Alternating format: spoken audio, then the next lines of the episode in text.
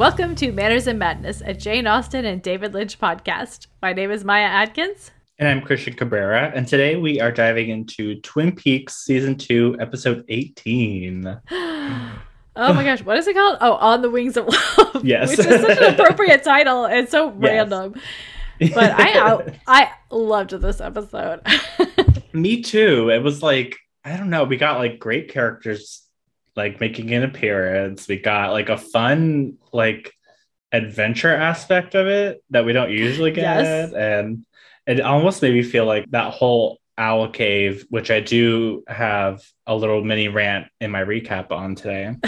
um, it felt like I was like, am I watching like what is it? What was that show called? Like Treasures of the Hidden Temple or something? I was like- no, I was like, this is a cross between Indiana Jones and the Temple of Doom and Goonies with like Yes. labyrinth music underscoring. It. Yes. it was so cool. And I just love that they kind of threw that in. I was like, I kind of wish, wish we had like more of it throughout this uh, season. Yeah, well, I mean, that was super fun. And the rest of it was all, I just, I feel like the word I used the most in my notes was cute. Everyone was being so adorable Yes. and cute. And I was just like, I love everyone in this episode. yes. And then we got maybe like a solid 20 seconds of you and I, James. And then they were like, that's all you need. Don't worry about it. You'll never hear from it again. I know. I was like, I just said these people were gone last week, but look at them making reappearances this week. yeah. but only for like a couple seconds, which is all I Yeah. need. Yep. Well, they're officially gone now. but Donna still has plenty to deal with. Some crazy. I feel like it's so crazy that Ugh. we're just now kind of getting some like new storylines, which I'm like, oh, I know. crazy. I know.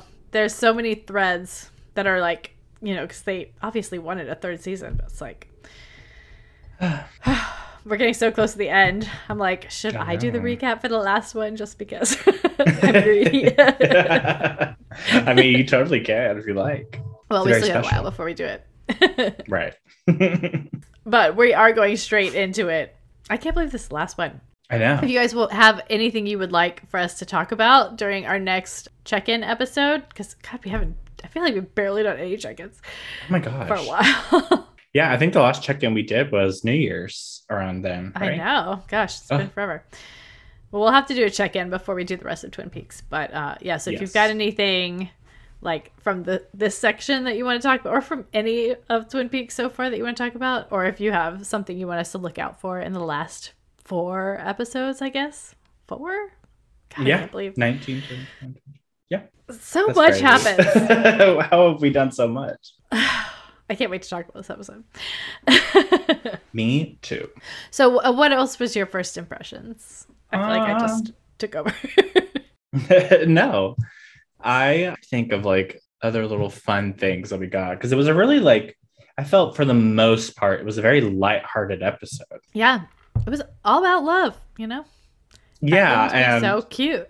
yeah, and I'm I'm glad we got a lot more Annie this episode because I'm like so interested in her character and she's just so interesting and we even got like a little bit of the log lady being hilarious Yeah, and Gordon Cole and Gordon Cole. flesh. I'm like, is he my favorite now? because Oh he God. was so good this episode. I know that I wrote down after he showed up. I love him so much. He's just so good. So silly. And okay, so yeah, I do have questions about this whole Jones thing because we get this whole insane like beginning part and then we don't get a single mention of it throughout the rest of this episode. And I'm like, wait, what is happening? yes, I'm pretty sure that's the only mention we get of it. Uh, Maybe we'll mention it again. I'm not sure, but we'll have to keep an eye out. But Yeah, because I'm so that's why I was like, this whole thing. Like, first of all, why? What? How? Yeah. what, what is the purpose of this? And then that's it. right. We should have set her up for evil villainy in the future. But maybe they were thinking of that. But I don't know. It just kind of felt like, well, we got to do something because we said we were going to.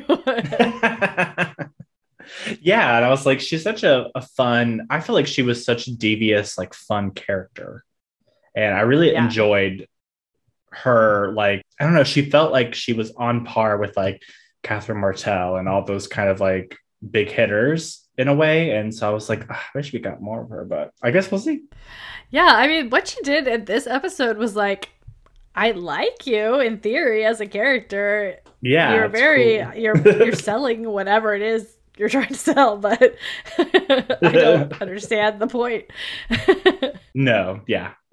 But maybe we'll find out. Maybe we'll we'll get lucky and there's the part that explains it all. yeah, maybe there's just something I've overlooked over the years, like a a line here or there that's like Mm-hmm. because they did say Cooper does say something about like scorned, he, jealous, like he wanted Oh, her to do it because jealous of jo- his Josie and his relationship. Yeah. Like he's dead. Why are you doing this, woman? she has to follow orders. and why Leave the whole. Get it? Wait till he's drunk and pretend to have sex with him, make him think you're Josie before you try to strangle him. Yeah, I had some. Yeah, I had some questions in my recap because of, of like certain like things that she did or used, and I was like, I don't know. I'm like, it's not getting explained, but I have. I guess you would call them theories, but It certainly It makes for an interesting first thing in the morning for Harry, who yes. Is having a very interesting day. Yeah, it- but this episode definitely it gave like Goonies it vibes, Indiana Jones a little bit, and then also like you know because of the opening scene, like spy thriller. it was a, Yeah. it was a fun one. I loved it. yeah. oh, yeah. God, and everyone was so dang cute and falling in love with each other. Just can't. Something's in the air in Twin Peaks. I love it.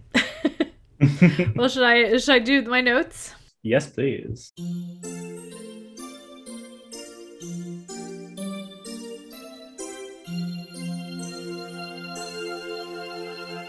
Okay, there's very little.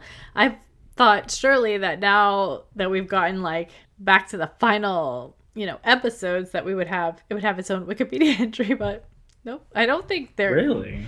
Maybe the last episode in season 2 has a Wikipedia entry on its own, but it That's barely crazy. even had anything in the IMDb trivia. Like Huh. there was really nothing. So weird for such a. It feels like a pivotal episode. I, I, I don't know. It's weird. But it was, did I say, directed by Duwayne Dunham, written by Harley Peyton and Robert Engels. So all the regulars. Let's say old standbys. It came out April 4th. I don't know if I mentioned that the last episode was the one back from their break. you Yeah, know. I remember us talking.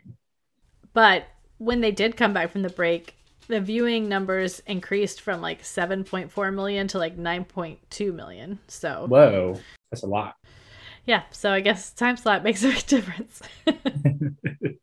uh, also, I was I just wrote that this was I already said it, but this is the last appearance of James and Joan or Joan Josie.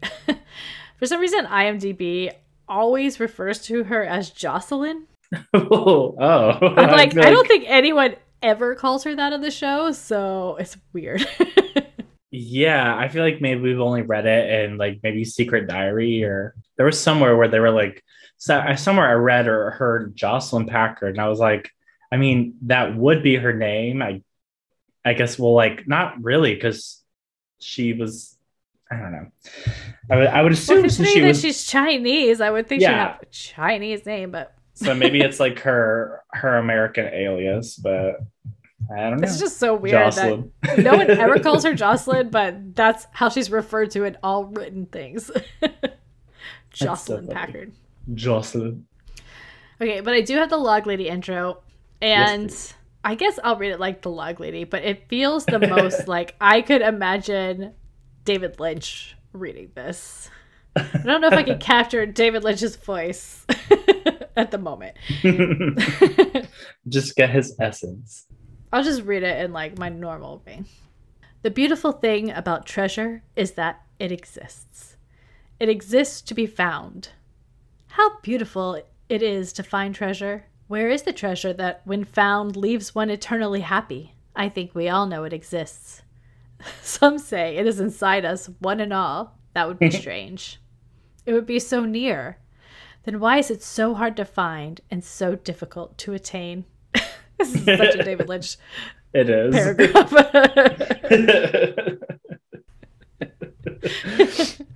so interesting. I was like, I can't even imagine the log lady saying it. I can only imagine David Lynch saying it. Yeah. Or I guess if he's Gordon Cole, he'd be yelling it. That's kind of how I always want to do David Lynch's voices, yelling. Yes. he's so silly. but that's all I have for notes. Okay. Well, should we get to the recap? I'm sure there's Let's lots to talk about. Oh, I guess I could also say the song On the Wings of Love was by Jeffrey Osborne. okay, I can do it. Was I, you know, I I don't know that song. I probably have heard it before, but the whole time I was like, Wings of Love. okay, yeah, I definitely have heard it before. but the whole time I was like, I know it's a song, but I can't remember how it goes. I couldn't get out of my head. well, now it'll be stuck in my head.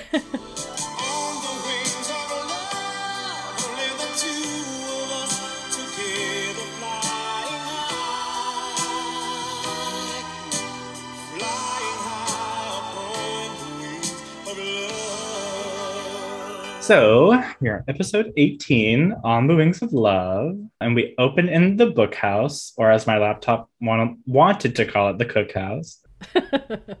and there's eerie music playing, and we see the officer. Oh, Not just eerie, it's like a crazy jazz type of a. yeah, it's like It's weird. yeah, I almost like it's like not normal Twin Peaks creepy music. It's very much like almost like scary music, like monster Yeah. music in a way. yeah, it's like eerie jazz. yeah, I didn't like it, but I did like it. Um, but we see the officer who was watching over Harry knocked out on the floor, books scattered all around him. the And, structure uh, of the bookhouse. I know. I'm like, was that him or was that Harry? we'll never know. I know. I was like, is there more than one body on the ground? But I think it was just the one guy. Right. but all the destruction and that guy, I was like, oh my god, she's just wreaked havoc on this place. But really, it was Harry who wreaked most of the havoc. Yeah. But as we move up to the bed, we see Harry sleeping, but he's not alone. Jones is moving in on him, and I wrote in some sort of seductive ritual, uh, she is kind of like on top of him and pulls out what looks like a perfume bottle of some sort, and you know dabs some on her finger and is like rubbing it on his lips, and then rubs it on her lips. no, you don't drink perf. I mean, it doesn't have a taste. It tastes like alcohol. right well when she did that I, and then you know the next part is that he kind of comes to but he like is seeing josie and i was like oh is it like a hallucinogen like is it like a drug or like a paralytic of some sort like what is going on because like Right. it would kind of match her like i'm a assassin vibe of her to like have these like tinctures with her I know. I was like, is that poison? Lip poison? Why That's would you put it on his lips? Why not? Aren't you supposed to put it on your lips and then kiss him?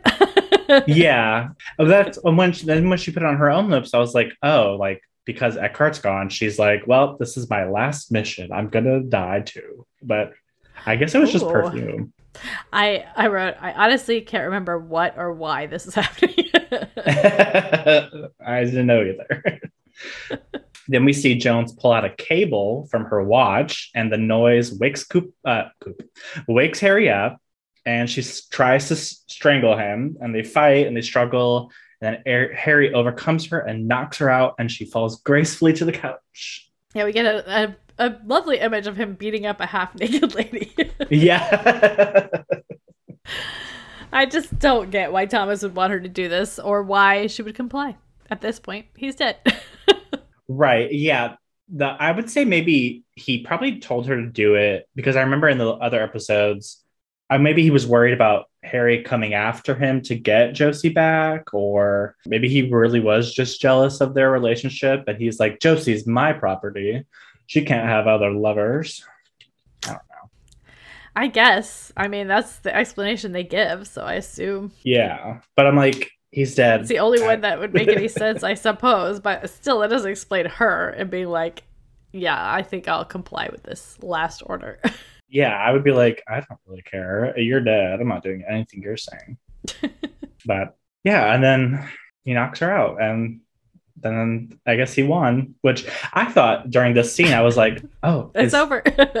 yeah, I was like, oh, is Harry gonna die? And we're gonna is that gonna be like a really interesting surprise like twist? Which you know, I really do like Harry a lot, but I feel like it would have been You're such like, a how great... did Maya keep that a secret from me for this? right.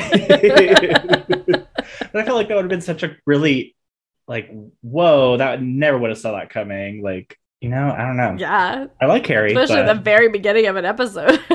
yeah, but nope, he lives. it's just such a random, random, random start to this episode. yeah, I was like, okay, we don't really get any connection, but whatever. It was fun, at least. it was fun. It's like the second time we've started with noir, weird. Yeah. Harry. I was like, is this like the the last little bit of noir Harry? Is he only noir Mm. Harry when he's drunk? Yeah. Pretty much. yeah. I think so. Oh, Harry. Next, we go to the Great Northern, and we see John's in his room, and Audrey comes in to the door with room service. I wrote clearly she's rotated to shadowing another department. What is the machine that Billy Zane is playing with? I have no idea. Uh, it's like water. They don't explain it at all. yeah, I don't know. I was It's like, is, is it an incubator? Why? Is it some sort of like rock polisher or something? Yeah, I but then I oh. I saw like the water, and I was like, is it some sort of like coffee or tea maker? I don't know. Also weird. They should have explained it or something. yeah, because it was like we opened with the shot on it, and I was like, what am I watching? I don't know where I am. Yeah. I wanted at least Audrey to be like, you got some heavy equipment in your bedroom. right. Audrey comes in, she drops she drops off his room service and she's kind of being a little flirty and he's being flirty back, but also is like trying to be in charge of the situation and It's doesn't really sit weird. well with Audrey. she's just like, okay. the talk of hammer and nails and being prepared to do what you start. I'm like, "Eh, you're not selling this, and I'm not buying it. Yeah, because it was so weird. Because like, it's not like she was like, you know, very openly trying to like have sex with him or anything like that. She was just being flirty and being silly. And then I'm like, also to bring up a quote from her own grandfather, that's kind of gross. like, what a mood killer. yeah, Whatever. they're cute though. They are really, they are cute, but I just I don't like him very much. And A lot of people don't. I think he's, he's just they're cute. Yeah, but he's just like not good enough for Audrey. And that might be my own issue where I'm like, no one's good enough for Audrey. Yeah, because I mean, he is like a successful, you know, supposedly savior type person mm. who is really nice and knows the family. So, I mean, he's kind of one of the best you can get. So, I don't know. Yeah, I Maybe guess. the problem is no one's perfect enough. right. Um, he apologizes and invites her on a date, talks about a jet, and she seems very interested. But she has a meeting with her father at that time, but clearly she'd rather go on the date. Hmm. They're cute. I just Yeah, This is the first time I wrote. Okay, y'all are cute. yeah, it is very cute to see Audrey like being flirty and then also like having it not thrown back at her. I can't remember what the the word is, but like it's being reciprocated. Yep. You got it. exactly. Yeah. Thank goodness. That we go to the jail next and Harry's meeting with Cooper after questioning Jones. He wasn't able to get anything out of her, and all she keeps asking for is to meet meet with the South African consulate. Which was like, you're kind of in a, a far off place to just meet with the South African consulate. Yeah. I think this is where Cooper's like, sexual jealousy is the reason she did it. It's like, Yeah. okay. okay. Which her asking for the South African consulate, I'm like, was Eckhardt South African and not Is that why he Australian? had such a weird accent? Probably. Yeah, because like South African is so it's like a, a mix of British and like whoever the Yeah. like indigenous South African population was. So it does it can sound very Australian. So I guess that's what he was. Interesting. Yeah. I don't know why. He's British in real life. They're all interchangeable. I miss the side of Harry and Cooper's friendship, though. I feel like they're back to being like the best of friends. yes. Oh, excuse me. I was gonna be singing, but it didn't come out right. no. but Harry's very clearly hungover still and talks about coffee. And then Coop says he has a surefire cure for a hangover. So, this cure is you take a glass of unstrained tomato juice, pop a couple of oysters in it, and then drink it down. Strained tomato juice. Yeah, I was like, what, with tomato pulp? But I think the real cure is to induce vomiting. yes, very much because that's what happens. But take them, uh, then you take a mound of sweetbreads and saute them with chestnuts and Canadian bacon, and then finally biscuits smothered in gravy. But then you have to talk. Then you have to add baby anchovies, and then Harry's has had enough. he excuses himself to go throw up in the bathroom. the cure worked. Yes, Not really. Because he drank, like, I'm going to say multiple bottles of whiskey last night. yeah, there was definitely. I mean, I feel like after one bottle, yeah. I mean, maybe it was just one bottle, but. Well, I mean, there was like, you know, there's bottles on the floor, so who knows whatever he got into. But Lord. but his his hangover cure seems to be I'm surprised he's functional at all, to be honest.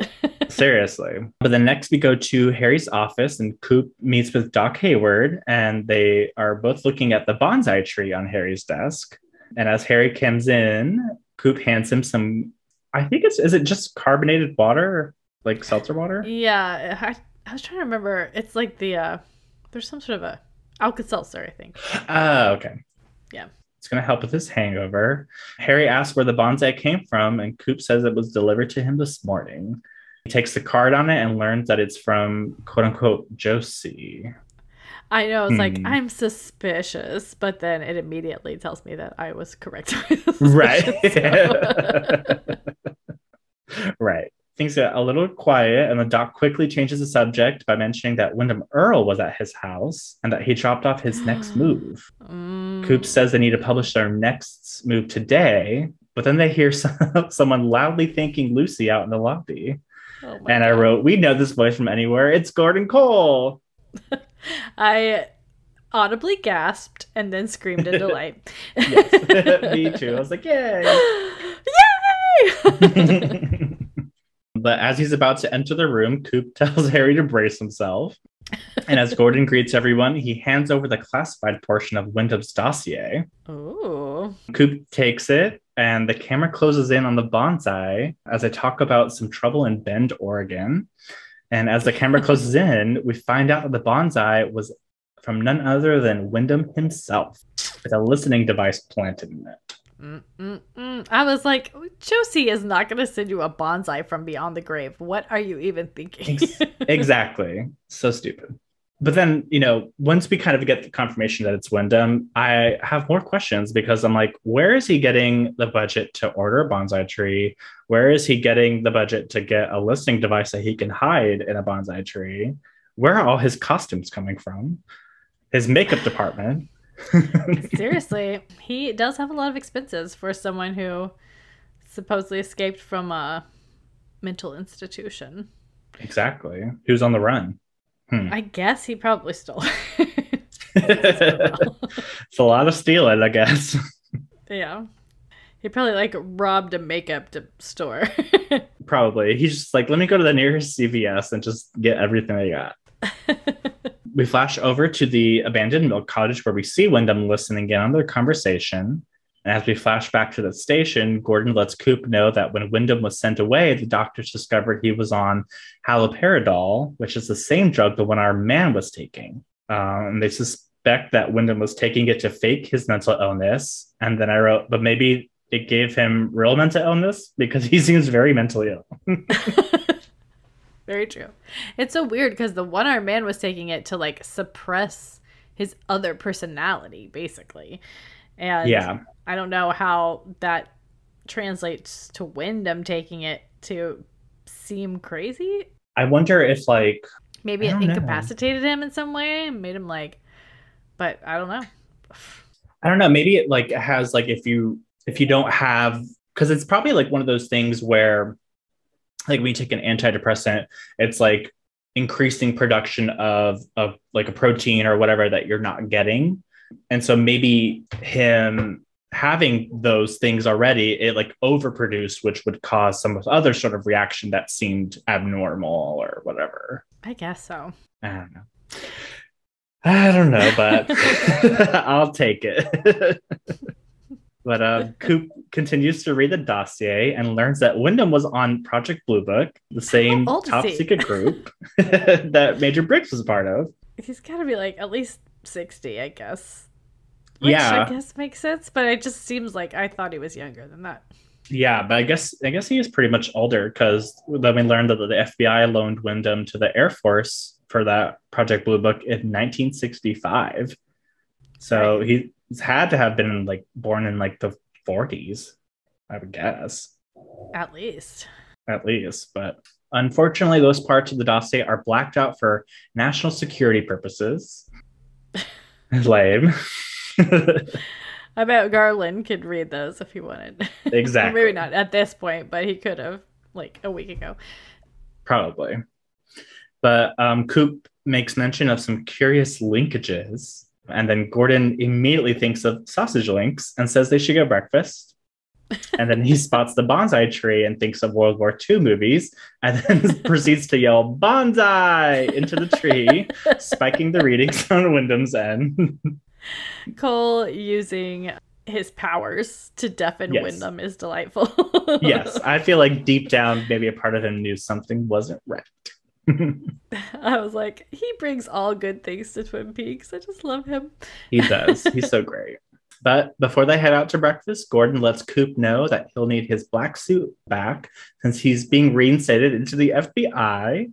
But not only that, he's being issued a new weapon, a Smith and Wesson 10 millimeter, for better accuracy. Oh, again, bringing all the good things. I know.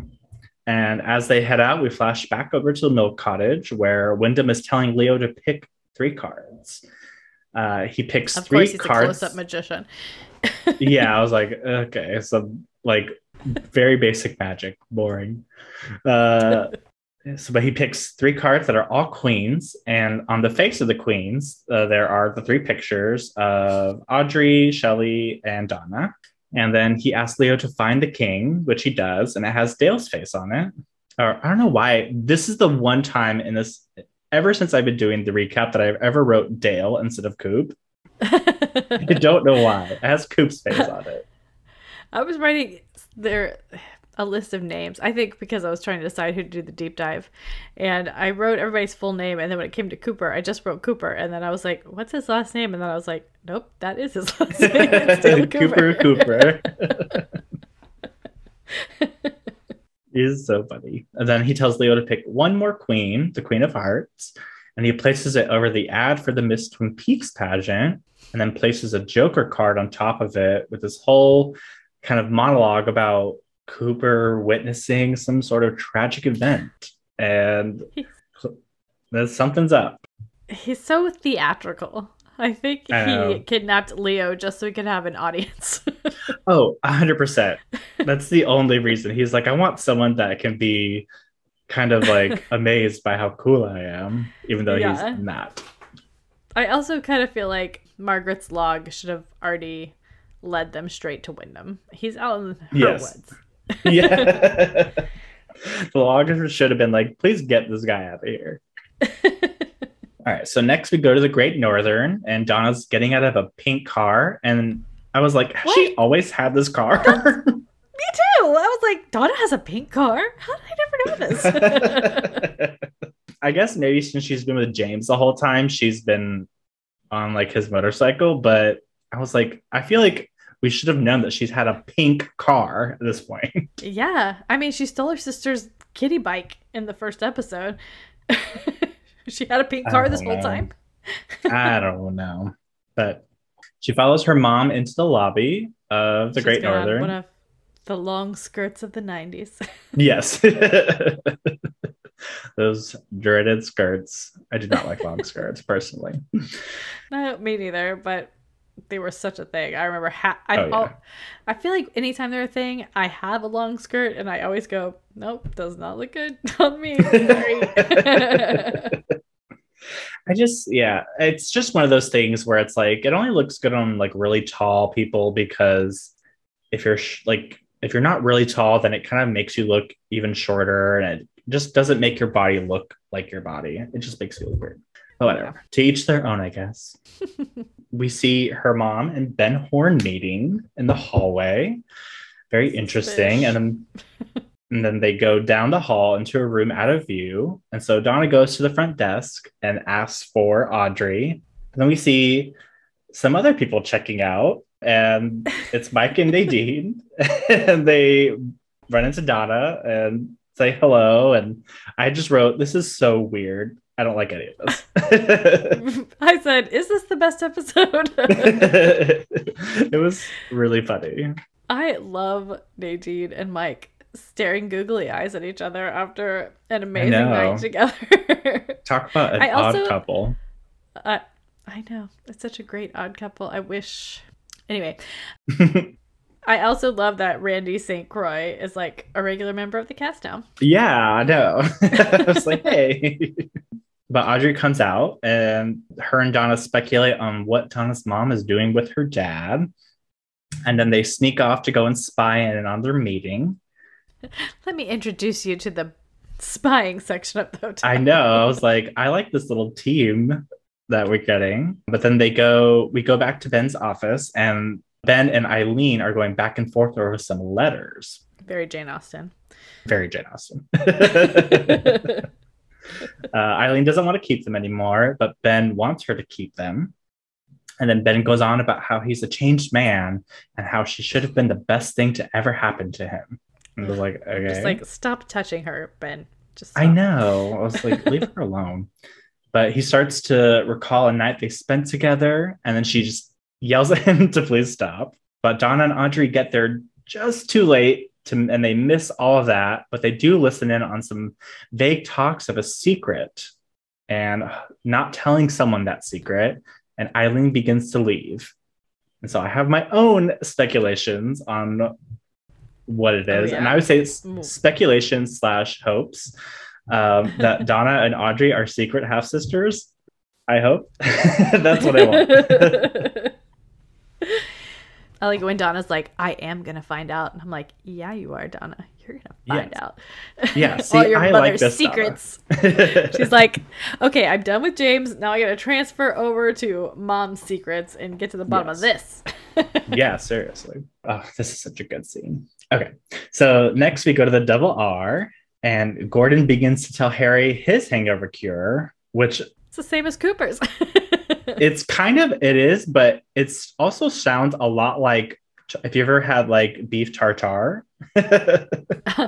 I mean, not specifically, just the same as in I'm going to I'm gonna make you throw list up. a bunch of disgusting food until you throw up. yes. but it was funny because he was reading off the list and I was like, this kind of sounds delicious to me. And I don't know if it's because I, I love tuna tartar, uh, not, not tuna tartar, but beef tartar. It's very delicious, Mm. but I don't think I've ever had it.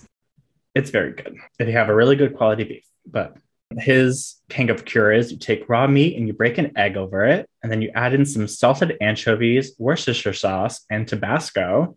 But Harry cuts him off and heads to the bathroom. Uh, him and Cooper are so alike. I know. I like how they're like twinning with their trench coats and their black suits. David Lynch looks so young. I kept thinking that the whole time too, because I was like, he looks like a baby. I know. I guess I'm just used to seeing him now. So I know. I was like, I'm so used to the weather reports that I'm like, I guess this was like 30 years ago.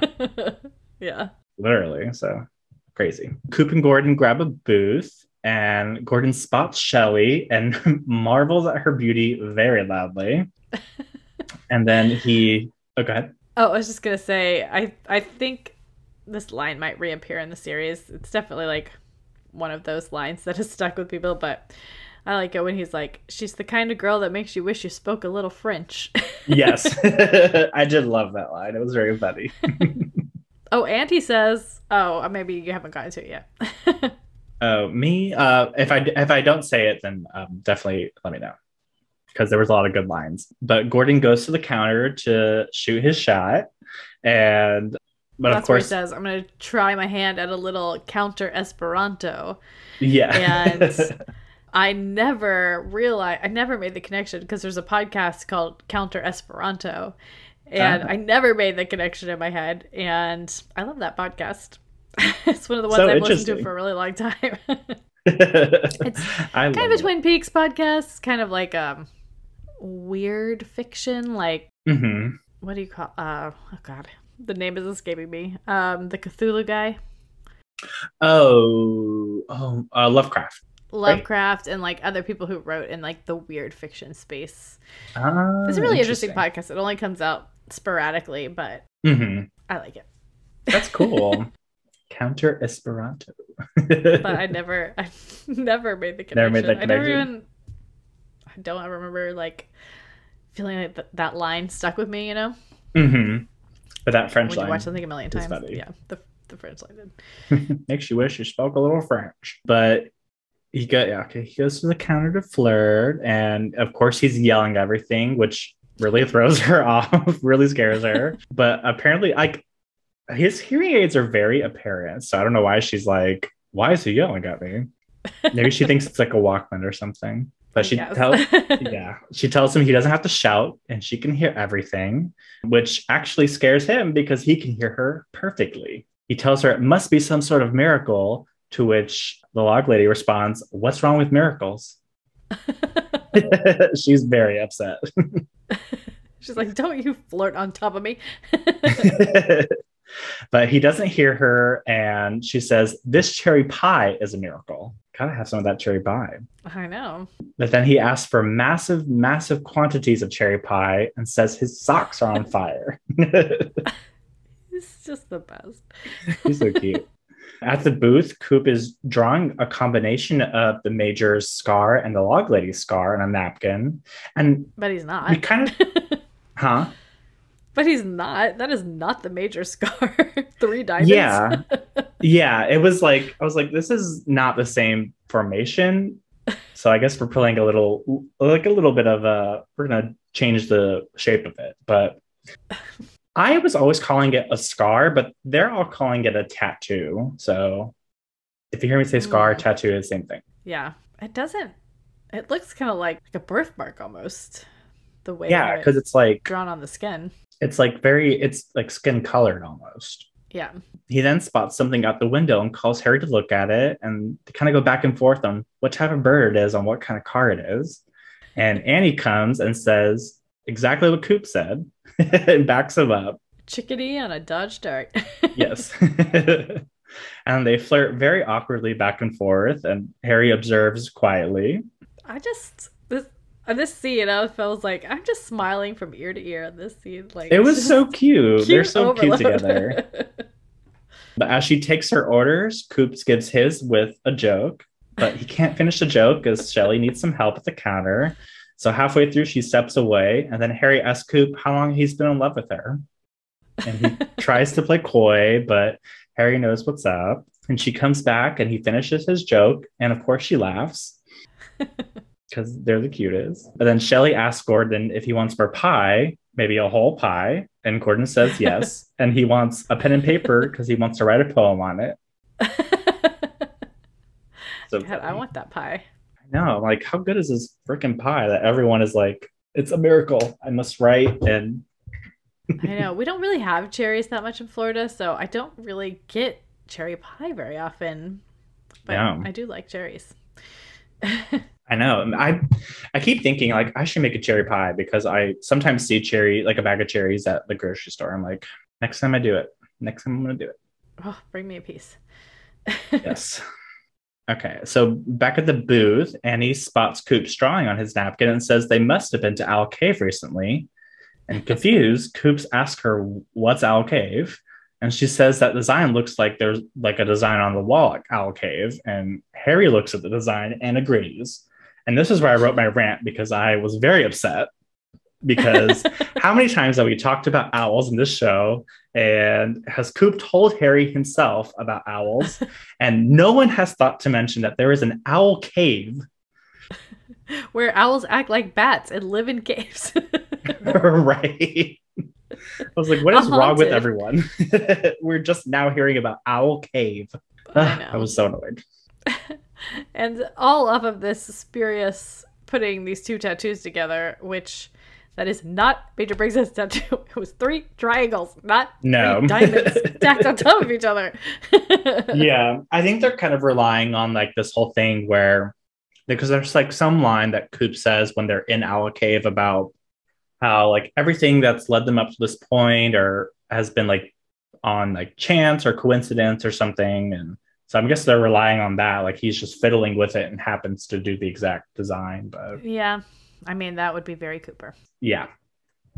But still, why has no one mentioned But we should have seen a little of the work process, please. Yeah. Let's see some X'd out like versions. Show your work. But next we go to the Haywards, and Donna's going through her mail when she sees a postcard from James from San Francisco.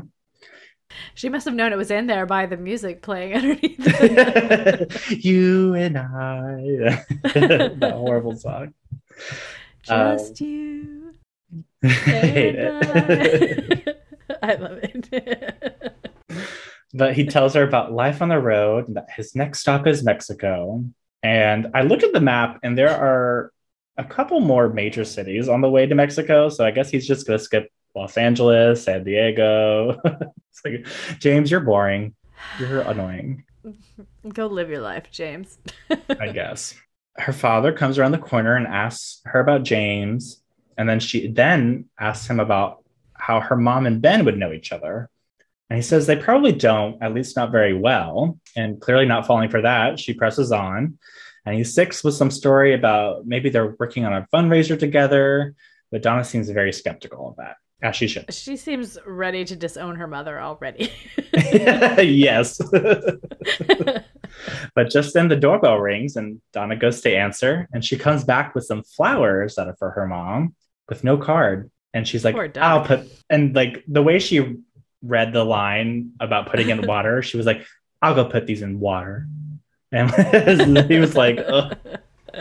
and I just was thinking, like, dude, your daughter is like an amateur sleuth at this point, and she Seriously. sort of was like figuring out how her best friend was murdered. Like, why would you be? Why would you tell such terrible lies to her? She's Sort gonna figure it out. I know. Do you think Doc knows?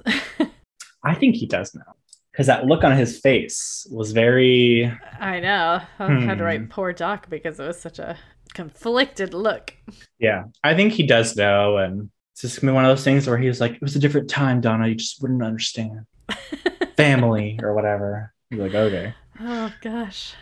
not all is what it seems in Twin Peaks, apparently. There's still so much to happen, and there's so little time left for it all. Next, we go to the library at the Great Northern, and I love like the shot of it, and like with the sun coming in, it was kind of fuzzy a little bit. It was a very specific, like this is an early '90s TV show shot. yeah, that that particular shot looks like we didn't have the masters and could not fix it. I was like, is my Yeah. computer is is it buffering? like Right. for some reason this one shot is like not HD compared to everything else. It looks like Yeah. actually how it looked at the time. Yeah, which I kind of loved. It was like such a Yeah. specific look. But we see Audrey looking for a very specific book, and she finds it and steps off the ladder when she runs into Windom in disguise. And his disguise of of choice this back. time is a poetry professor. What'd you say? Said the master of disguise is back. Yeah, and he's also smoking a pipe in the library, which I was like, is someone not going to be like, please don't smoke in a library? Not a pipe. When was that ever acceptable to smoke a pipe indoors or like in the library? I mean, if you're gonna do it in your model train set down in the basement, that's one thing, but not in the library Right. of a hotel. It's like, okay. But he lets her know that he's a poetry professor. And then she asks if he knows the poem about the poem that Windom sent her. And clearly he does.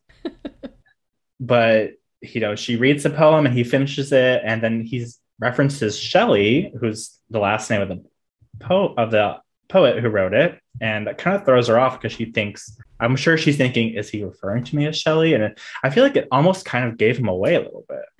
Hmm, she well, it was written by definitely was- Percy Shelley.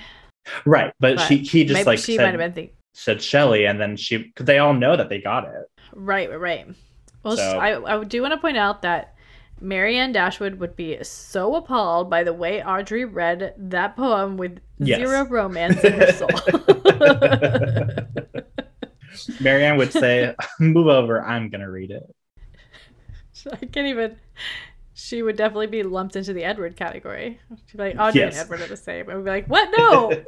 no, That Like, reading was definitely appalling. but yeah, like it just their whole interaction at the end definitely sets off some red flags in Audrey's mind. And I wrote, oh Audrey, Thank stick to those instincts. Seriously. All of the women of Twin Peaks by now should have a super heightened don't fuck with Right. the instincts. yeah, I was like, y'all need to trust your first thought. So back to the double R, Annie finds the Miss Twin Peaks ad, and Shelly asks her if she's entering, and basically she says absolutely not. then she starts asking Shelly about Coop, and Shelly kind of picks up on her interest, but Annie denies there being any. But Shelly isn't done. She knows what's up. They're a funny pair. I like them together. I do too, because we don't really get, besides Shelly and like Norma, we don't really get a lot of like Shelly interacting with the other women of Twin Peaks a lot. True. So I was like, I kind of like the idea of this being like some sort of a friendship. Yeah, because Shelly's always, I mean, at the diner she does, but she's pretty much only with the men in her life. Like Leo kind of Right. kept her That's true. away from everyone else, and you know Bobby. Bobby's Bobby. That was a big eye roll that you couldn't hear. so back at the um, the station, Lucy is researching some chess strategy when she sees Andy scaling down from the ceiling on some rope. She thanks How him do you for his repel from an eight foot tall ceiling? I don't know. what would what would be strong enough to support his entire body weight? I was like, where are you coming from? Like you had to have like squished your body up against the ceiling to be able to repel from there. seriously. But she thanks Andy for his help at the fashion show. And ah, what was that line? I didn't write it down. I should have written it down, but she was saying something like, unlike some sort of dick that we know, and clearly referencing Dick Tremayne. Then she asks him what his gear is for, and he lets her know it's for spelunking. And he promises her he'll be careful, but as he gets lower to the ground, she doesn't seem very convinced. And they're super cute too. I was like, that's just They the word for this episode is cute. Everyone Yes. is being so cute. It's a very much like like a Valentine's Day episode. Like everyone's in love and everyone's being cutie together. Definitely. But in Harry's office, he lets Coop know that they've called in their next move. They prepare for their descent into Owl Cave and let us know that Gordon went to go see the doctor about his hearing problem. Which it was kind of cute So that in Shelley took him. I was like, oh, so cute. oh yeah, and Cooper in glasses. I know. I was like, hmm, I never seen those They- before. They've really got this expedition to Owl Cave like together quickly. Yeah, I have some um, some thoughts on this spelunking expedition. it doesn't seem Mm. like they needed the repelling equipment at all. No, it seems very accessible. Since everyone knows about this uh, symbol. Seriously, I'm surprised that the cave wasn't filled with old campfires and beer bottles right. with a ton of graffiti on the walls. Right. Uh, but back at the Great Northern, we're outside by some waterfalls and we see Audrey's brother shooting some wooden bison statues. Johnny again. I know. I was like, we haven't seen you in a while. But Ben goes on some rant about needing some unvarnished truth and he thinks Audrey is the person for that job. And this is where I think we kind of got cleared up that Jack slash John mix up because he calls John F. Kennedy Jack Kennedy. And I'm Yeah, like, that's what I was thinking. That's was why like, I thought he was talking about him. And I think he was talking about him, which is why they had two different explanations for what he did in the same episode, and it didn't make any sense. yeah, I was like, Jack, okay, whatever. So yeah, he thinks Audrey is going to be that person, that right hand man for her, and he says he wants someone to be someone that she respects. It feels like he really does has changed sometimes. It, okay, so I'm not as convinced because he has this whole like, you know, oh, you're you're going to be that person for me, blah blah blah, and then he just shoves off this whole breakfast meeting about the pine weasel onto her. He kind of just gives it to her and is like, "You could do this." It seems it seems like grunt work and something he doesn't want to do personally. True, true. But it is nice that she's finally getting the approval that she so craves Yes. from her father. Yeah, definitely. And then another thing that kind of like struck me as weird was like when he was saying the stuff about how he wants someone to be want he wants to be someone that she respects and that he's never really been like a good person. And then she was like, "Well, when I was a kid," and then he just kind of was like, "Exactly." Like he wasn't listening to her. He was just basically just thinking that she would just True. agree with him. So I don't know. I'm not so convinced. he doesn't really know how to be good. That's true. I'm not to the level where Catherine doesn't believe him at all, but definitely needs some Right. pointers. yeah. It's hard to tell. Yeah, We have to keep her. We'll have to keep watch. yeah. But then um looks like her date with John slash Jack won't be happening. Uh, derailed date. Yeah. And then there's this whole this whole like conversation between them where he was like, How do I be a good person like you? And I just I don't trust people who are like, I go into companies, flip them and sell them to be necessarily great people. so he's like, How do I be a good rich person like you? How to Be Good by John Justice Wheeler. Right. John Jack Justice Wheeler. He's wearing this white turtleneck. I'm like, only in the 90s. Oh, although Early 90s, late 80s. I do love a turtleneck. it just looks so time specific. It does. the uh, now we're finally at Owl Cave, where Coop, Oh. Hawk. I Okay. forgot to say, I liked that Ben gave him a pocket carrot. Yeah, he just had another one. He's eating a lot of vegetables, yeah. celery, carrots. Maybe he has taken a change. But now we're finally at Owl Cave, and Coop, Hawk, Harry, and Andy are exploring it. It definitely does not look like they needed that spelunking gear because it looks like there's light coming in from two sides of the tunnel. And it doesn't look like it's very subterranean, as Coop said. I was like, why does Andy have all these ropes if he's not going to be attached to any of them? right, he just kind of falls. they find the symbol uh, on the side of some rocks with a flame symbol above it. We know fire is flashlights and the synth music underneath. Mhm. It's so. I know we already said at the very beginning, but like it's so 80s, 90s, very Goonies. very Goonies. But we see this like fire symbol. We always know that fire is very important in the lore of Twin Peaks and the supernatural element of it. yeah. But as they spot, right as their flashlight goes over the fire symbol, we see an owl head turn to them. And then it starts Cave making owl. some screechy noises and starts flying back and forth above them. And they're kind of like waving at it, ducking, trying to avoid it. And Andy just apparently wants to kill it and tries to hit it with his pick, but misses. But he hits right on the fire symbol, which causes a stone to be pushed out. Ah, It must be a booby trap. Yeah, the whole time I was thinking that it was a booby trap, and I was like, you guys are just standing about, not ready for anything that's about to happen. but as the rock falls, we see some sort of cylinder like thing come out with a symbol on it, and it kind of looks like a like a geometric owl, maybe of some sort.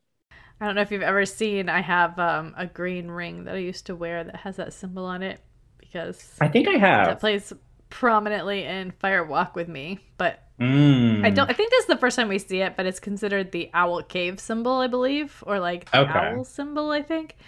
From It does look like on, a bird least- symbol. yeah, at least by the fandom. So Hmm. there's so many symbols in this episode. it's just Yeah, but they say it looks like a petroglyph, and as they look in, we hear an owl screech outside the cave. Very scary. somebody says a place both wonderful and strange, which also feels like a line that I hear a lot. It does feel like, uh, yeah, I feel like we've heard it before.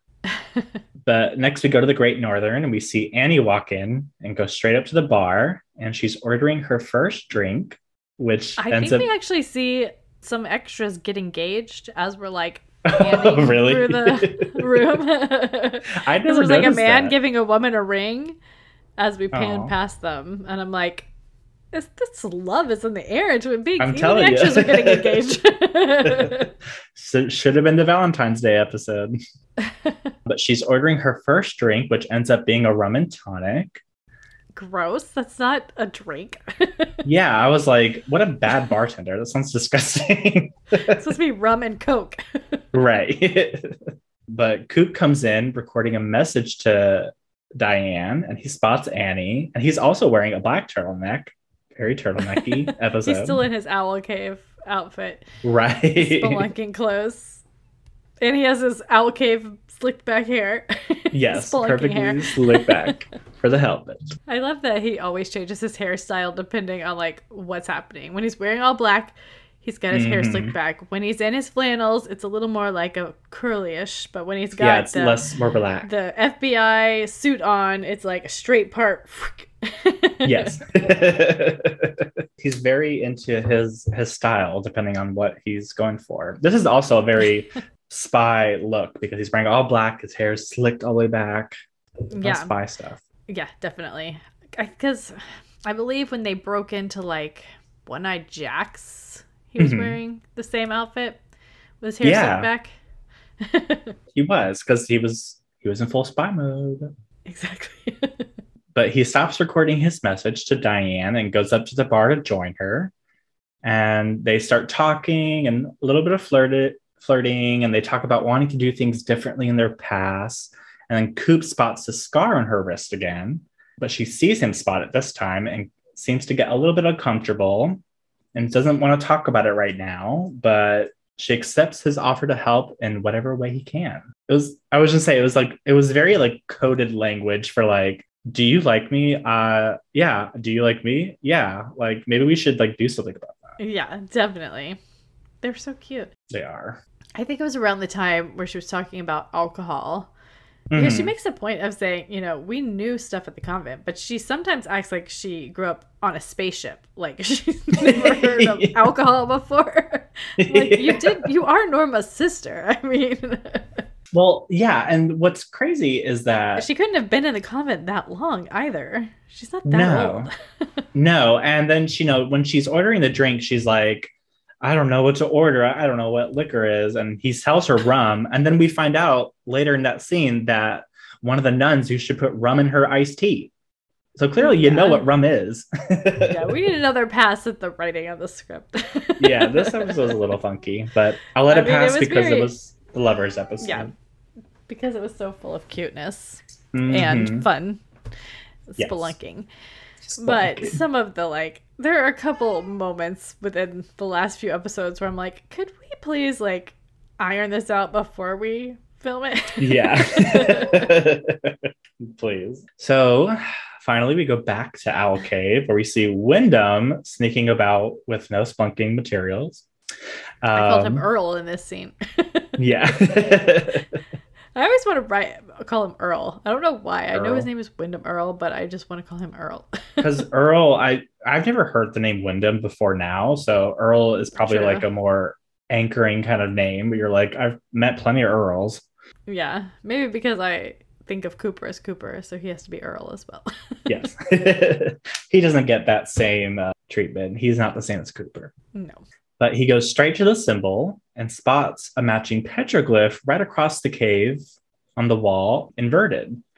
And so he decides to invert the symbol And then the cave wall starts to shake and it starts to fall apart, and some rocks come tumbling down, and we fade out.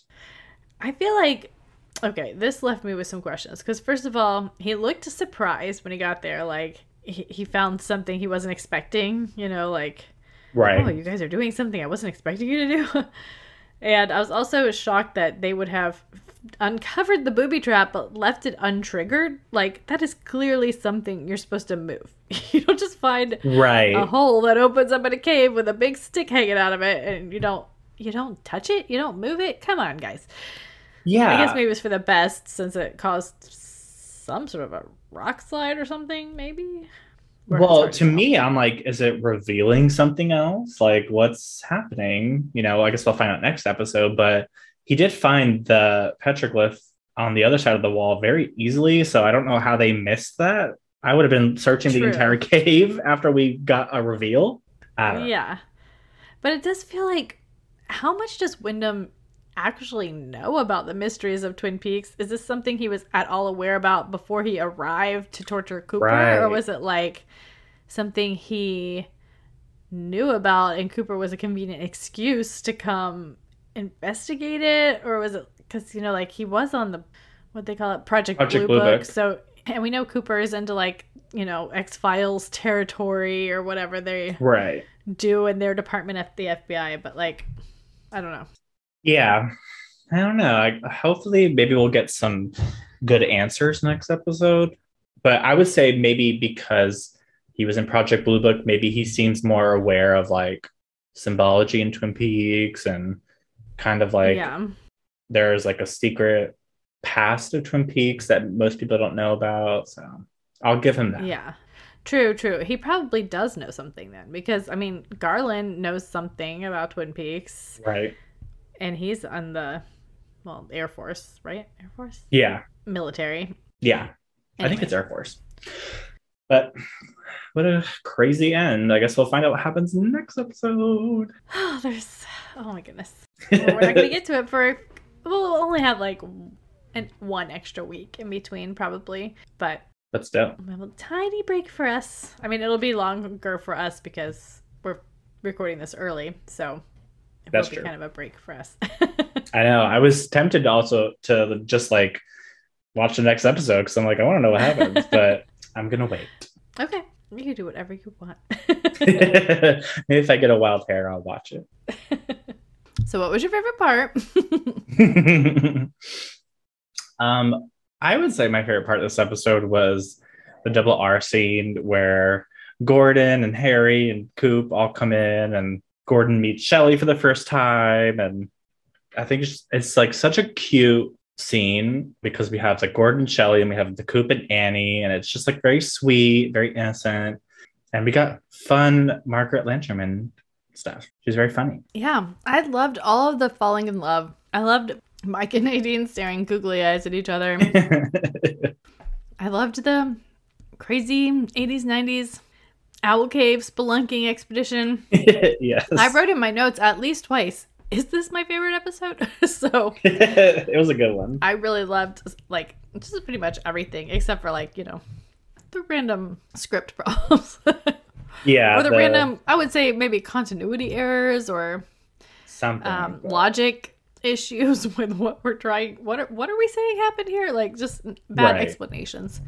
And Yeah. the whole first scene Yeah, while it makes no sense and is weird, I still liked it for what it was because it was an exciting too. way to open the episode. yeah. It was very like I like it was very assassin slash spy, and I really love those kinds of movies and shows and stuff. So it was kind of like a really fun way. Although I just was it perfume? Was it a poison? I want to know what it is. Too weird, too weird. yeah. Josie's kissing potion. Love potion. That's what triggered everyone to fall in love. I love the love. Me It too. just felt like such a David Lynch episode, even though he didn't write it or direct it, but he was in it. yeah, which was very exciting. But I feel like to me, he he's the one who always wants to to write the sappy love stories. he does. He loves a love story. He loves love. he does. It feels appropriate that he's one of those kind of love stories ish. Yeah, very much. I don't know that Shelly loves him, but it's so cute the way he can hear her. Yeah, no, he might he might be a little too old for her, but Yeah. but I think she appreciates his silliness. yeah. I'm sure for Shelly, it's nice to be hit on by like a decent human being for right. and to be like hit on in a way where it's like very respectable, like very respectful and very like sweet. Like it's not like you're hot. It's like right. like oh, very nice. I don't know.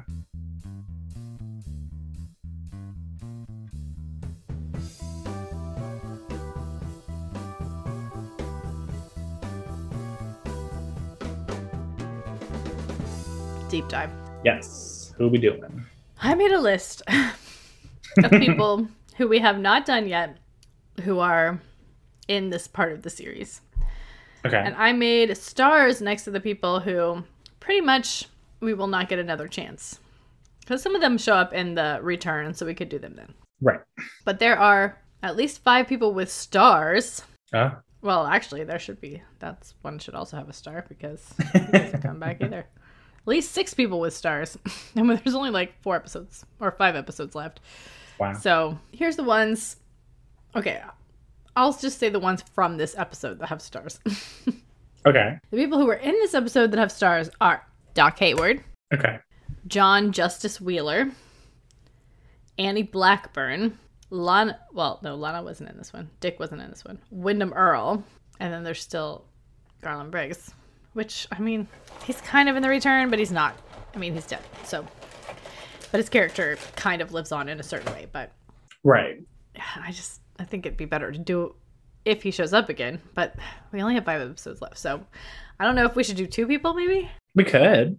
We could do Garland Briggs and Well, he wasn't in this episode. We could do John Justice Wheeler and Annie Blackburn. sure. Although I think we probably learn more about Annie Blackburn moving forward. But Let's do let's do John Jack Justice Wheeler and who were the other ones you said? Doc Hayward, Annie Blackburn, Windom Earle. We also haven't done Nadine.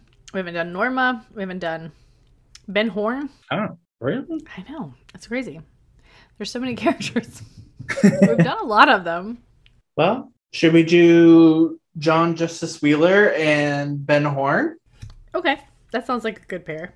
Yeah, they kind of seem maybe two sides of some coin. Okay, let me just find the cards. I don't know if John Justice Wheeler will have one or not. John Jack Justice Wheeler. I hope he does because I would like to get to the bottom of what his name is. it's funny because my grandfather's name is Jack, or was Jack, and my dad's name is John. I wonder if Jack is like quote unquote nickname for John, but you don't need a nickname for someone his name is John. I don't know. but if you're like a John Jr., maybe you're a Jack. Sometimes people have weird things like that. Maybe. I don't know if he would be. I don't even know when these cards were made. Like, was it after the show was over, or was it halfway through the run? Hmm. Things are looking bleak. Nope. No, John Justice Wheeler. Well, at least we have Ben. Yes. okay. Well, let's start with Ben's card at least. Okay. Of course, he's a Leo. He's a Birth date is August 4th, 1940. okay. Sign Leo. I mean, yeah, that's. I could definitely see that. I would say Leo or Aries for Ben. Yeah. Likes Cuban cigars. Education, Twin Peaks High School, and Stanford. well, Um, okay, what did he say? His accomplishments? I was president of Sigma Alpha Epsilon fraternity at Stanford University and later served on the governor's state of Washington special advisory board for trade and development. Doubled annual earnings of family business in four short years. okay. wow. Strengths. I have a nose for business transactions and the persuasive powers to close the deal. Weaknesses? None. This was clearly made before his breakdown. right. I mean, he's definitely a Leo. I think that's very spot on. That's what I was going to say. Yeah, I mean, he put on a whole production for his breakdown, so 100% Leo. very much a Leo. I guess for D and D, he would be chaotic neutral. Yeah, I would say he went from chaotic evil to chaotic neutral. Like he changed. Yeah. What do you call it? Affiliations. I've been watching a lot more D and D, so I figure it's gonna rub off on me eventually. but as for Jane Austen, however, Hmm. he's another one who I feel like could be a secret Jane Austen lover. You know, oh yeah. the way he loves Catherine Martell makes me feel like he would love Jane Austen. Like he loves the insults and thinks it's funny. Yes, definitely. He probably But- relates a lot to like the more evil, like John Thorpe's and Mr. Mr. Elliot. Elliot's. Yep. He probably does not like Willoughby though, no. even though he's a Leo. But he loves Marianne, but he hates Willoughby for hurting Marianne. Yeah. Oh, I think he ha- he loves Marianne. Marianne's probably his favorite character, but I feel like he doesn't like Willoughby. But I'm like, you kind of act like a Willoughby to me in a way. You're very selfish like a Willoughby, so it's Yeah. like that thing where I would like, not be at all surprised if he had um, a very exact Willoughby storyline in his youth.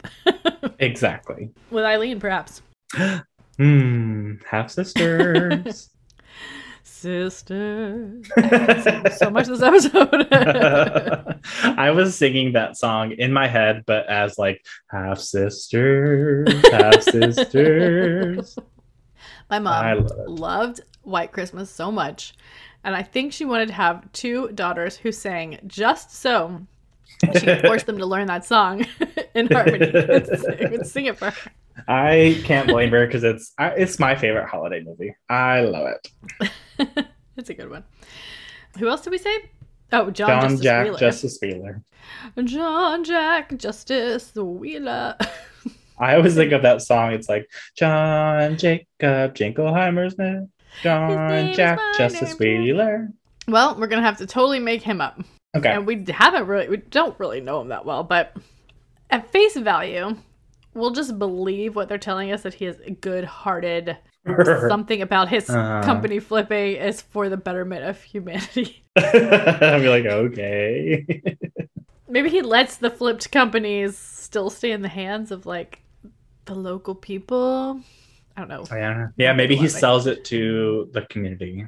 That seems very seems very socialist, and he doesn't seem like a socialist since he's rich. So I don't know. He made all that money in the construction business, right, he's only like 24 years old.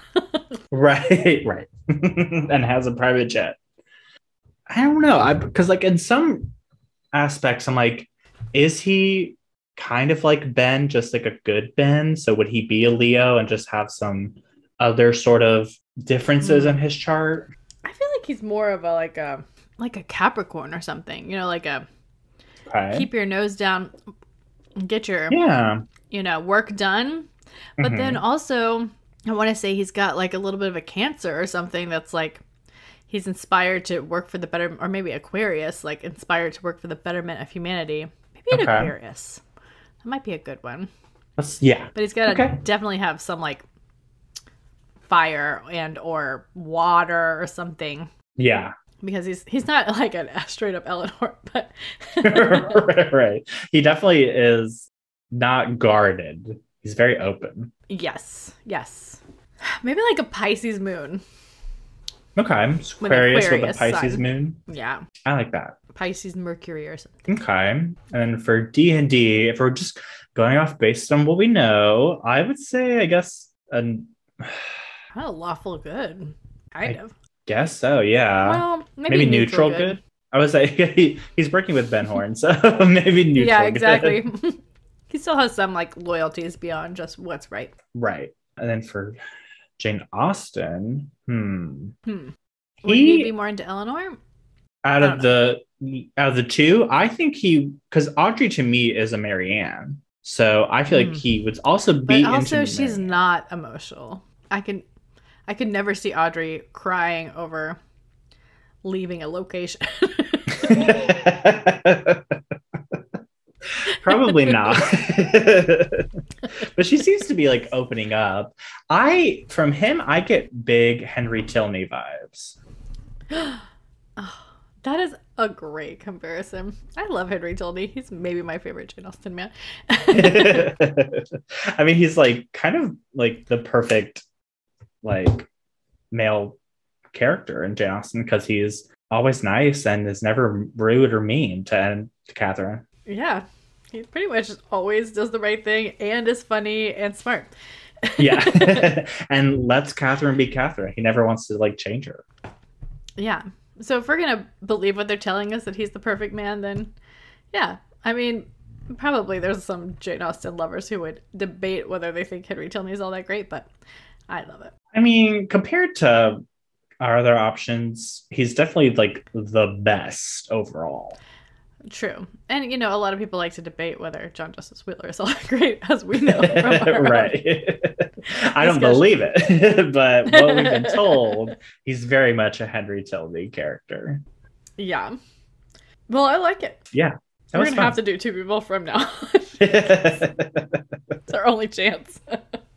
Because like even Cooper, like I was thinking I want to save him for the last episode. Uh-huh. Although it might have to be him and like Windom or something for the last episode. But he Oh. is in the return, but then he plays like three different characters in the return. And Mm. the character of Agent Cooper is barely in it at all. Although that's probably giving away too much. But Um, I'm just letting it go right over my head. sorry. no, Sorry, you're fine. I'm the worst. no, I from what I've heard about the return, it's very like meta and very like kind of different than the Twin Peaks that it once was. So it's like I understand that things are different. Then basically, I'm not reading too much into anything because I want to be fully immersed into it when I watched it. Diane podcast. hmm They're a great podcast. I know I've mentioned them before, but I remember them talking about how each like Twin Peaks text, if you will, hmm is like its own thing. And while they all kind of go together, they're all kind of they're encapsulated little own piece of art. Uh-huh. So you kind of have to think of them all as separate, even though they're all in the same universe. so Right. like the series, even like season one compared to season two, are kind of like two different entities almost. But like Yeah. the Secret Diary of Laura Palmer is its own thing, which mostly relates to it, and you can extrapolate as much as you want. But it's also kind of could not exist at all. Right. Vampire Walk with Me is also kind of it, it's definitely way different than the series in a lot of ways, but it still feels like Twin Peaks and like the right. yeah. So it's all kind of its own thing. So it works though. Sorry if you guys can hear me eating Cheez-Its, but honestly, I'm starving. okay. so all that's left is oh, final thoughts. yeah. I mean, I feel like I've said it a million times. Cutest episode. I loved it. hmm Me too. Love the love the flirtiness of everyone, and everyone's falling in love, and I like On the wings of love. very apt. Um, I love the adventure aspect of it and the spy aspect of it. It was just very fun, very fun episode. yeah, I really enjoyed it. and it's our last Sense and Sensibility Twin Peaks episode. Right, our our last companion. Yep, our the last Twin Peaks episodes will be Sanditon Twin Peaks episodes. yes. that would be oh, interesting to see the comparisons we'll make there. I know. It's funny because now that we've been doing this, I feel like we've been. It feels like a really long section, but I guess Yeah. it has because it's like eight. Did we do eight? Yeah, eight. Um, Yeah. Sense and sensibilities, and eight of these, so that's like Six four months worth. Yeah. That's yeah, crazy. so that's a lot. But I feel like now Sense and Sensibility and the second season of Twin Peaks are like um, Forever interlocked. forever interlocked. They're like fused together now. they just work so well together. They really do. Like when I think about the Willoughby scene, I just could put the Twin Peaks music under it and Yes. so perfect. I love it. Recommendations? Yeah. Do you have one or do you like me to go first? Big surprise. I don't. I can go first. My recommendation today is going to be a podcast. I think Hmm. it's a very popular podcast, so I'm just it's more so uh, what I'm enjoying right now. But I've been listening to a lot of episodes of the podcast Criminal, Hmm. which is hosted by Phoebe Judge. And it's kind of uh, each episode kind of looks into because it's not always about murder. There's always like there's different kinds of criminal activity that happens in different stories, and it's like a breakdown of those stories and what happened. And you know, if it's like a more recent-ish kind of thing, then they'll have interviews with people, whether it's like the person who's worked on the case or like the victim or stuff like that, or like family members. It's very interesting and just so you get kind of like a big like a wide swath you get like financial crimes you get you know like maybe like old like gilded age crimes and you get Ooh.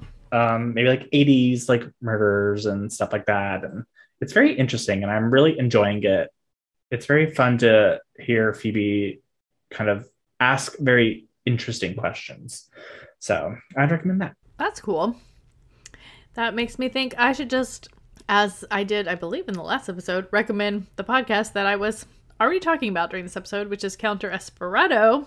ooh Let's see if I can get the full title. It's Counter Esperanto Podcast Winds of the Weird.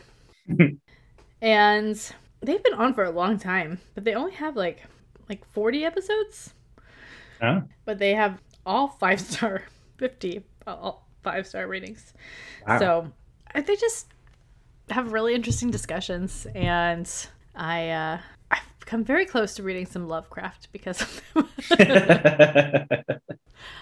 but I think I was going to do it one summer when I went on vacation to the beach, and I was like, I feel like I need to read some Cthulhu while I'm at the beach. But I never ended up reading anything while I was at the beach. So, hmm. but I think I might have downloaded it. I, sh- I could still do that. yeah, you could always, um, since we're going on a mountain trip, you could have a Cthulhu mountain trip. Totally. I wish I um interacted with them more because then I would just write them and be like, "What should I read if I want to read a Lovecraft?" because I know he's got some problematic stuff, and I'm like, Oh yeah, just give me the one that is like the least. most user friendly. Right. yeah, I think Lovecraft was very, uh, very anti-woman and very racist, but I don't know if it translated into his books much because it was all kind of like mystical, mythological stuff. Yeah. Sci-fi, maybe. yeah, I think it didn't necessarily. Not in all the stories. Some of them, I, I'm right. pretty sure yes, some of them are very, but But also, he did like an interesting thing in which he created this world, but like left it the rights open for anyone to Oh. use. that's interesting. So, yeah. So maybe something even within the same vein would be interesting. But like, you know, probably should start off with just at least one Lovecraft to see. Yeah. I can imagine like the very popular one, probably not the most problematic since it's the most popular, but I could be wrong. I read this one book once by China Mieville that was Hmm. about Kraken or Cthulhu or something, and I oh. could not understand what was happening in that book. I like to think of myself as smart, but every once in a while there is some thing that is incomprehensible to me that I'm just like, other people seem to enjoy it, but I cannot wrap my head around it. yeah. Yeah. It's been a long time I'm- ago, so maybe I could revisit it. yeah. I just, I need things like that. I was like, I appreciate it that they're kind of like really spelled out for me because I'm like, I don't want to have to do too much like thinking in my head if I'm reading a book. I want you to tell me the story. Yeah, I'm okay to a certain extent of being like, you know, Mhm. waiting until you want to reveal to me what's happening, what's happening. Right. But um, sometimes I'm just like, I cannot follow your train of thought. it's probably more my fault, you know. Well, you could always give it another shot. Who knows? I should probably get all that out because I don't like to do anti recommendations during recommendations. well, I don't think they. Um, I don't know. You weren't like very specific about it, and just No. the one book. right, it's it'll be fine. It's not like you said it was bad. right. It's just incomprehensible. Okay, well, yeah. Oh, well, since our check in will be coming up right around the corner, this would be the perfect time to write in and tell us what you want us to know. or ask us what you want us to tell you. yeah tell us give us you can tell us anything you can give us recommendations you can give us uh, ideas for what we should do next or ideas on what we've covered already but you can email those ideas to manners madness at gmail.com you can dm us on twitter at manners madness or on instagram at manners madness pod or you can leave a one minute voicemail on our website at mannersofmadness.com Yes, and there's also a donate button there at mannersandmadness.com. If you feel like giving us a couple bucks, we'd really appreciate it. yes please We are not doing a Patreon. it's uh it's a lot of work We've become lazy podcasters. it's a lot of work. well It's the know, only way to make it enjoyable. yeah and the work that you know that we do already is um unpaid so yeah. yes, we're we're wrapping up our early records, so we'll have a couple weeks of vacation. Where we don't have to think about podcasts, and I can really buckle down and spring clean. yeah. Yes same here. Well thank you so much for listening today and we will talk to you guys next week. Good night. bye